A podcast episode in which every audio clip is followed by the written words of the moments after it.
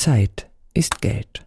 In diesem Fall dient das Geräusch des Metronoms zur Veranschaulichung, wie viel Geld das im Fall der Superreichen ist.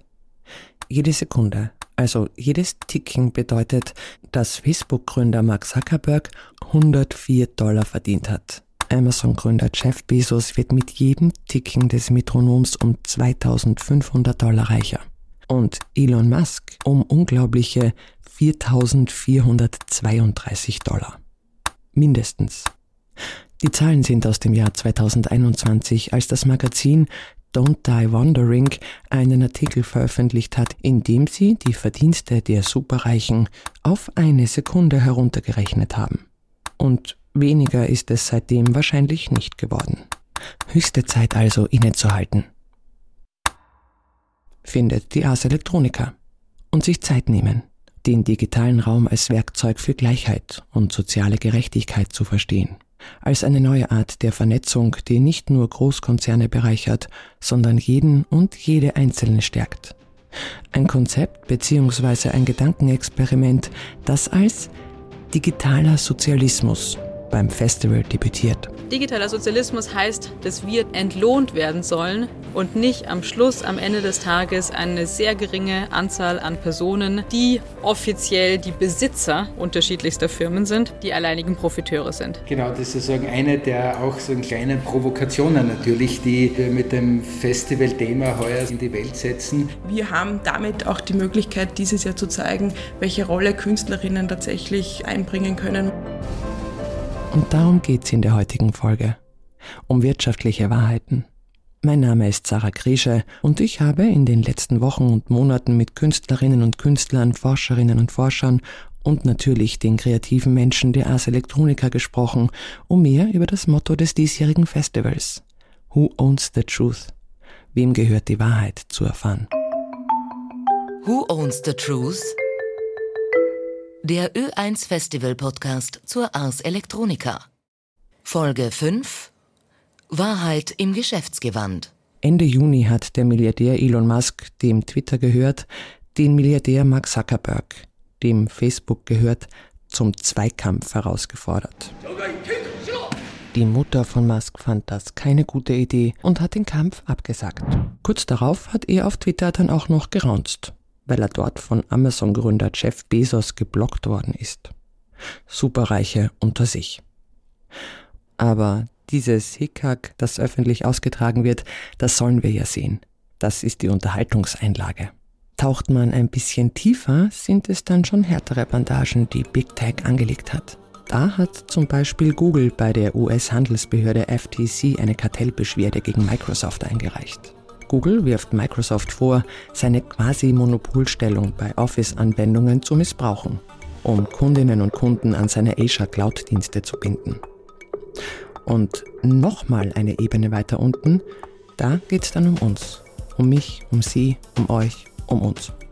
Da geht es darum, dass wir bitte bei irgendeinem Boxkampf der Superreichen im Metaversum zuschauen sollen. Und nicht so genau, zum Beispiel zur irischen Datenschutzbehörde weil die hat nämlich auch im Juni eine hm, kleine Änderung vorgenommen. Nämlich, dass es eine Straftat sein kann, wenn man über Verfahren berichtet. Also zum Beispiel, dass ein Tech-Unternehmen gegen eine Datenschutzgrundverordnung verstoßen hat. Wer darüber berichtet, kann sich strafbar machen. Und das Ganze ist nur bekannt geworden, weil es Max Schrems von Neub aufgefallen ist. Der war 2012 und auch 2019 bei der Ars Electronica, weil er einen wichtigen gesellschaftlichen Blickwinkel auch in die Kunst bringt, erklärt der künstlerische Leiter Gerfried Stocker. Ich meine, das ist was bewirkt wurde, also durch die Initiative eines einzelnen Menschen. Und ich glaube, Kunst ist da einfach auch immer wieder ein Instrument, genau diese Motivation und dieses Engagement hervorzurufen. Aber bevor es zum diesjährigen Festival geht, ziehe ich mir nochmal meinen akustischen Tauchanzug an und schnorchle noch weiter runter. Ganz tief runter. Zur Wiege des Wunderwutzis unserer Zeit, der künstlichen Intelligenz. I'm Antonio Casilli and I'm a sociology professor at the Institut Polytechnique de Paris. Antonio Casilli ist Soziologe und für viele große Tech-Unternehmen quasi eine Persona non grata. Seine Feldforschungen führen ihn nämlich dorthin, wo die großen Unternehmen nicht gern hätten, dass jemand hinschaut. Dorthin, wo künstliche Intelligenz ihren Ursprung hat. Bei Menschen. The actual myth, in my opinion, is that this intelligence is artificial, meaning that there is only a technical aspect to it. Weil das künstliche Intelligenz, wie der Name irgendwie andeuten soll, künstlich ist, ist ein Mythos, sagt Casilli. Dahinter steht menschliche Arbeit. Let me give you some examples. Und dann beginnt er von seinen Feldforschungen zu erzählen. Als er 2018 in Bolivien war und Menschen interviewt hat, die Sprachassistenten trainiert haben oder Bilder für das Training von selbstfahrenden Autos ausgewertet haben. Oder auch Leute, die dann zum Beispiel eine künstliche Intelligenz für den Medizinbereich trainieren, also Röntgenbilder bekommen, um dort dann Anzeichen von Tumoren zu erkennen. like the AI that is able to recognize cancer or very critical applications. They were not oncologists, they were not doctors, and they were not data scientists at all. Das haben Leute in einem Cybercafé auf Madagaskar gemacht, erzählt Casilli. Also sie haben Röntgenbilder bekommen und eine kurze Anleitung, dass sie Punkte anklicken sollen, die sie auffällig finden. Kurzum, Laien. Die Menschen dahinter sind keine Expertinnen und Experten, sondern Menschen, die sich irgendwie über Wasser halten müssen, dort wo sie sind. Und schlechter als schlecht verdienen. Und damit meint Casilli ein Monatsgehalt von 90 bis 100 Euro. These persons were paid so little that they were almost doing it for free. In the best case scenarios, we have met people who have 90 euros, 100 euros per month. Die andere wirtschaftliche Wahrheit, wo die eine nicht so oft und die andere nicht so gern hinschauen, wie zu einem Boxkampf von Mark Zuckerberg und Elon Musk. Die Wahrheit, dass künstliche Intelligenz eben kein Selbstläufer ist, sondern menschliche Arbeit dahinter steckt. Und hier schließt sich der Kreis wieder hin zur Ars Electronica und ihrem bewusst provokant gewählten Titel Digitaler Sozialismus, der beim Festival im September dann einen Schwerpunkt darstellen wird. Weil hinter allen technologischen Entwicklungen Menschen stehen, die auf die eine oder andere Art und Weise diese Systeme trainieren.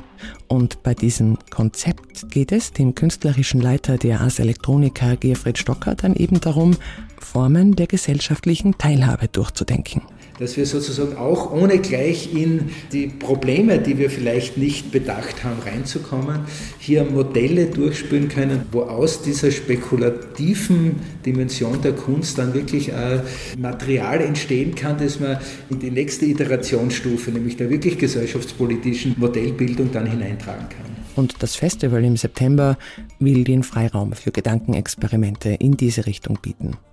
Und da habe ich dann die Leiterin des Festivals, Christel Bauer, auch gefragt, wie sich das dann in Arbeiten übersetzen wird. Wir werden Projekte in den Ausstellungen haben, die bereits proaktiv zum Beispiel Gerichtsverfahren anstreben, um Facebook einer Gemeinschaft zuzuführen und nicht nur einer einzelnen Person gehören zu lassen, aber natürlich auch in den Hauptthemenkonferenzen, wo es auf der einen Seite darum geht, was ist die Wahrheit hinter dem Besitz von Natur, aber auch, was ist die Infrastruktur, die jedes technische System benötigt, wie können wir diese neu denken. Und am nächsten Tag werden wir uns mit etwas provokativ gesagt dem Ende der Wahrheit auseinandersetzen. Und da werden wir mit Psychologen auch unter anderem sprechen, die uns erklären werden, was das bedeutet, wenn wir uns auf diese Gegebenheiten, in denen wir aufgewachsen sind, nicht mehr verlassen können. Natürlich wäre so ein generelles Gegenargument, dass die Unternehmen ihrerseits ja ihre Plattformen bereitstellen. Sagen, dass sie ihr Bestes tun, um das Online-Dasein für alle zu verbessern und mit ihrem Wissen und ihrer Expertise dann den digitalen Alltag für alle lebens- und erlebenswert gestalten.